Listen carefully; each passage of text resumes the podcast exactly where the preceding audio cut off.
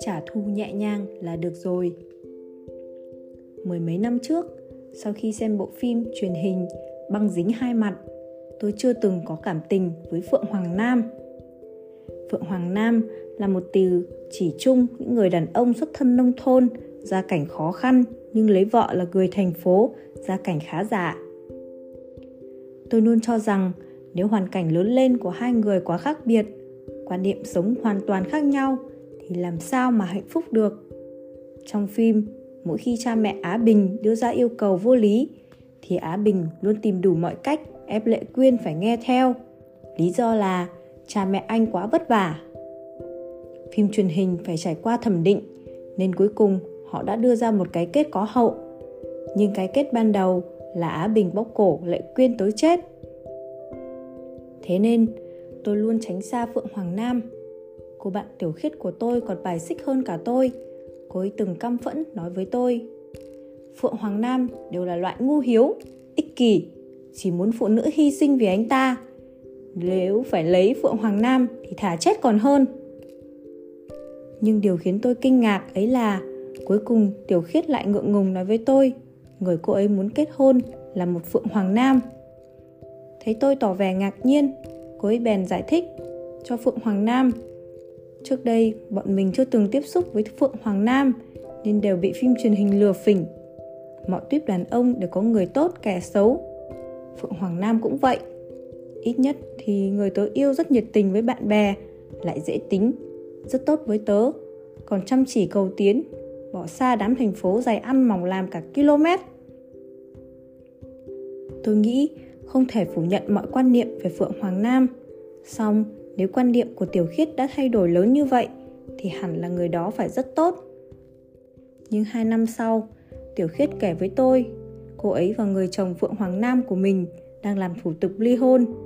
Tôi lại kinh ngạc một lần nữa. Tiểu Khiết chua chát nói: Tớ cứ tưởng anh ta là người cầu tiến, tốt tính, nhưng giờ thì tớ hiểu rồi. Anh ta chẳng có gia thế, cũng chẳng có tiền của. Nếu không tỏ ra cầu tiến, tốt tính thì ai thèm lấy anh ta. Hồi trước tớ đã quá ngây thơ nên không thể hiểu thấu điều này. Sau khi kết hôn tớ mới biết lấy một người chồng như vậy thì sẽ phải trả giá bao nhiêu. Tiểu Khiết kể cho tôi suốt một buổi trưa, tường tận từng chi tiết về cuộc sống hôn nhân suốt 2 năm qua của cô ấy. Lúc mới kết hôn, cô ấy đã biết điều kiện gia đình chồng không tốt. Mỗi tháng, chồng cô ấy đều phải gửi 1.000 tệ về quê. Tiểu Khiết nghĩ, cha mẹ nuôi lớn một người con trai cũng không dễ dàng, nên thấy hành động này là nên làm. Nhưng dần dần, cô ấy không thể chịu nổi nữa, vì nhà chồng đòi hỏi quá nhiều. Hết yêu cầu mua thứ này, thứ kia, rồi yêu cầu đăng ký khám bệnh, là yêu cầu ở nhà cô ấy để đi học. Chồng cô ấy không những không thấy chuyện đó là đương nhiên, mà còn cho rằng Tiểu Khiết cũng là một thành viên của gia đình họ, nhất định phải góp tiền, góp công. Em chồng cô ấy muốn tới tìm việc làm, định ở nhà cô ấy. Cha mẹ chồng bèn đưa tới tận cửa, chẳng thèm thương lượng với cô ấy một câu, trong khi nhà này là do cha mẹ Tiểu Khiết bỏ tiền ra mua. Cô ấy than phiền với chồng, chồng cô ấy nói: Ở chỗ tôi, lấy chồng là người của nhà chồng, đồ của vợ đương nhiên cũng là đồ trong nhà, cha mẹ chồng có quyền xử lý. Tiểu Khiết suýt nữa thì tức chết. Trong cơn giận dữ, cô ấy về nhà mẹ đẻ. Thế là nhân lúc này, không chỉ em chồng mà cha mẹ chồng cũng chuyển tới ở nhà cô ấy. Nửa tháng sau, Tiểu Khiết quay về, thấy nhà mình hoàn toàn thay đổi. Ngoài ban công còn nuôi gà. Cô ấy giận đến phát điên, quẳng hết những thứ ấy ra ngoài. Cha mẹ chồng về thấy vậy thì nổi khùng, kêu gào đuổi cô ấy đi. Tiểu Khiết giận dữ đến cùng cực. Đây là nhà tôi, kẻ phải đi là các người mới đúng. Nhà này cha mẹ tôi mua cho tôi, các người ở đâu thì biến về nơi đó đi. Cha mẹ chồng cười lạnh: Của cô, trên sổ đỏ cũng viết tên con trai tôi đấy. Tiểu Khiết hối hận vô cùng. Sau khi nghe chuyện này, chồng cô ấy cãi nhau với cô ấy một trận, nói cô ấy sỉ nhục cha mẹ mình. Anh ta không thể chấp nhận người vợ như vậy nên kiên quyết đòi ly hôn. Tiểu Khiết nói: Tôi chịu đủ rồi, ly hôn thì ly hôn, đồ cha mẹ tôi mua cho tôi thì trả cho tôi, còn đâu các người thích làm gì thì làm. Không ngờ chồng và cha mẹ chồng cô ấy liền bắt tay nhau. ép cô ấy phải nhượng nhà cho họ thì mới được ly hôn. Đồng thời còn lấy ra một tờ giấy nợ trị giá 1 triệu tệ. Tiểu Khiết phải gánh một nửa số nợ đó. Không gánh cũng được, nhưng phải dùng một nửa căn nhà để thế chấp. Tiểu Khiết giận đến suýt nôn ra máu. Cô ấy đòi kiện ra tòa, nhưng cha mẹ chồng lại ngày ngày tới nhà cha mẹ cô ấy gây sự, đổi trắng thay đen, bẻ cong sự thật, khiến cha mẹ cô ấy mất hết mặt mũi. Một người huyết áp lên cao, một người phát tác bệnh tim. Để cha mẹ có thể ăn hưởng tuổi già, Tiểu Khiết nuốt hận vào lòng, cắn răng từ bỏ căn nhà, rời khỏi cái gia đình khiến cô ấy ghê tởm kia. Sau khi ly hôn, Tiểu Khiết tới gặp tôi.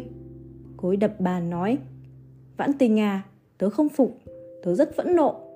Tớ thấy như có ngọn lửa đang bùng cháy trong ngực tớ. Tớ nguyên rủa gia đình kia. Tớ rất muốn trả thù bọn họ. Suy nghĩ này hành hạ tớ sắp tới phát điên rồi. Tôi ngẫm nghĩ rồi đáp: Cậu muốn trả thù cũng được thôi, nhưng phải tuân thủ mấy điều sau. Thứ nhất, tuyệt đối đừng vi phạm pháp luật. Thứ hai, đừng liều mạng. Cậu phải nhớ, mạng sống của chúng ta đáng giá gấp 100.000 lần mạng sống của tên khốn đó. Thứ ba, cậu nên bình tâm lại, đừng chìm đắm trong thù hận, mau chóng tiếp tục cuộc sống thường nhật của mình. Nếu có thể tuân thủ 3 điều trên thì khi tìm được cơ hội thích hợp, cậu hãy giải hận cho bản thân đi. Tiểu Khiết do dự nhìn tôi: Cậu nói thật hay nói đùa đấy? Tớ tưởng cậu sẽ khuyên tớ từ bỏ thù hận, bắt đầu một cuộc sống mới.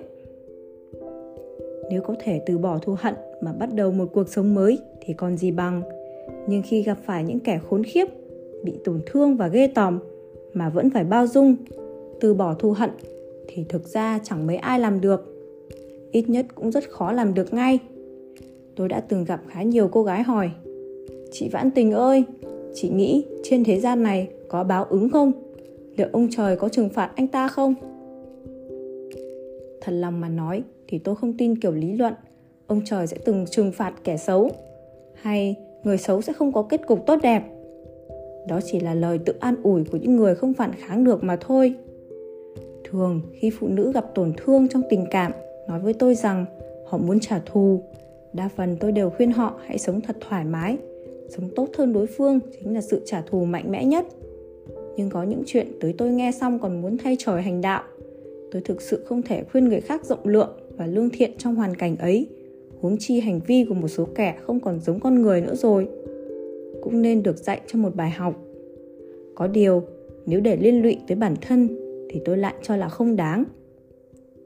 Tiểu Khiết nói cô ấy sẽ cân nhắc ý kiến của tôi.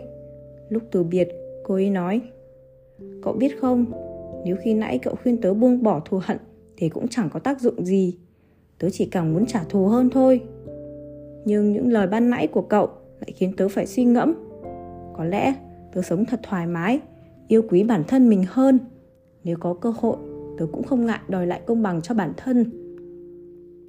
Thế rồi, Tiểu Khiết kể với tôi, sau khi ly hôn, gia đình chồng cũ không cho cô ấy lấy lại đồ đạc của mình. Cô ấy bèn tìm một người bạn cảnh sát, cùng đi thẳng tới công ty của chồng cũ, yêu cầu đối phương thực hiện thỏa thuận ly hôn, trả lại cho cô ấy những thứ thuộc về cô ấy. Nếu không, Tiểu Khiết sẽ khiến anh ta phải vào đồn cảnh sát vì tội chiếm dụng tài sản của người khác. Không ngờ, chồng cũ của cô ấy chẳng những không hung hãn như bình thường mà còn sợ hãi hoảng hốt. Ngày tới lấy đồ, cô ấy cũng đi cùng người bạn cảnh sát nọ. Cha mẹ chồng vốn nanh nọc lại sợ tới im thin thít, trơ mắt nhìn cô ấy thu dọn đồ đạc rồi rời đi. Vì cảnh sát tới công ty của chồng cũ nên tin bọn họ ly hôn mau chóng được lan truyền. Hình tượng nam thanh niên nông thôn cầu tiến, chăm chỉ mà chồng cũ khổ công xây dựng cũng hoàn toàn sụp đổ. Sau đó, anh ta gặp rất nhiều khó khăn trong công việc. Tiểu Khiết cứ ngỡ chồng cũ sẽ không chịu thua. Ngờ đâu từ đó, người đàn ông này không dám gây sự với cô ấy nữa. Một ngày nọ, tôi đi uống cà phê cùng Tiểu Khiết. Cô ấy ung dung nói với tôi: Tớ đã hả giận rồi, mọi chuyện đều đã qua. Bắt đầu từ bây giờ, tớ phải sống cho thật tốt. Với những người bạn có ý định trả thù, tôi luôn khuyên 3 điều. Thứ nhất, tuyệt đối đừng vi phạm pháp luật. Thứ hai, đừng liều mạng. Phải nhớ mạng sống của chúng ta đáng giá gấp 100 lần mạng sống của tên khốn đó. Thứ ba, nên bình tâm lại, đừng chìm đắm trong thù hận, mau chóng tiếp tục cuộc sống thường nhật của mình. Nếu có thể tuân thủ 3 điều trên thì khi tìm được cơ hội thích hợp, bạn hãy giải hận cho bản thân đi.